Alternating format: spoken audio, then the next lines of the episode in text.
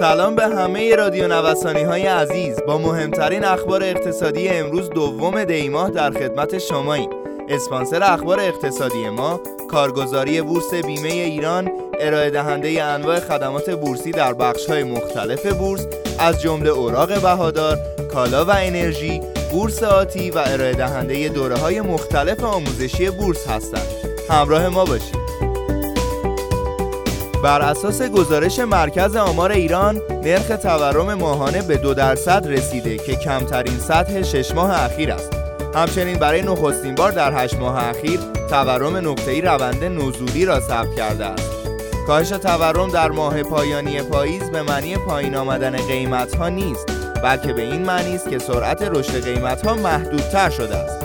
با این حال در ماه آذر تورم خوراکی ها همچنان در سطح بالایی بوده. به نحوی که قیمت لبنیات و روغن طی یک ماه رشد ده درصدی را ثبت کردند. اما از سطح تورم سیفی ها کاسته شده است. همچنین تورم ماهانه حمل و نقل منفی شده که علامت تایید کاهش قیمت خودرو در ماه آذر است. بر اساس آمارها بیشترین بازده فصلی صنایع مختلف در بورس تهران از آن گروه لاستیک و پلاستیک با رشد 44.8 درصدی شد. و صنعت کاشی و سرامیک نیز رشد فصلی 43.7 درصدی را ثبت کرد. گفته می شود یکی از دلایل افزایش اقبال به سهام لاستیکی را می توان آزادسازی قیمتگذاری لاستیک عنوان کرد. در بازار ارز بسیاری از معاملهگران امیدوار بودند که دلار در ابتدای زمستان به جاده سعودی بازگردد ولی این اتفاق رخ نداد گروهی اعتقاد دارند دلار دیگر توان بازگشت به بالای مرز 26 هزار تومانی را ندارد و به تدریج در جاده کاهشی حرکت خواهد کرد تازه ترین آمارها از تحولات قیمت مسکن در کشور از پیشتازی تورم نقطه‌ای مسکن کشوری در مقایسه با تورم نقطه‌ای مسکن در تهران حکایت دارد. تورم نقطه‌ای مسکن در کشور در حالی تابستان امسال معادل 96 درصد گزارش شده که بر اساس اعلام روز گذشته مرکز آمار ایران این میزان در تهران برابر با 73 درصد بوده است.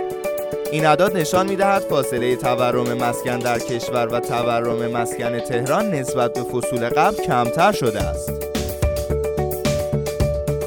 قیمت سکه روز دوشنبه افزایشی شد و قیمت هر قطعه سکه تمام بهار آزادی به 11 میلیون و 850 هزار تومان رسید که افزایش 80 هزار تومانی را در مقایسه با آخرین قیمت نشان می‌دهد. بررسی ها نشان می‌دهد در هفته های گذشته قیمت سکه و طلا متأثر از روند کاهشی بازار ارز نوسان ارزی و سیر نزولی قیمت دلار بود و به نظر می رسد سکه همچنان دارای پشتیبانی اونس طلای جهانی است و صعود آن به بهبود قیمت سکه کمک می کند. به نظر می رسد سیر نزولی بهای اوراق تسهیلات مسکن تمام شدنی نیست چرا که قیمت این اوراق ماه گذشته با 36 درصد ریزش بیشترین افت را در بازارهای مالی به ثبت رساندند و در نهایت دیروز هم با قیمت 50600 تومان معامله شد. یک روزنامه انگلیسی ادعا کرده وزیران خارجه کشورهای عضو اتحادیه اروپا موافقت کردند برای احیای توافق هسته‌ای برجام پیش شرطهای جدیدی از ایران مطالبه نکنند.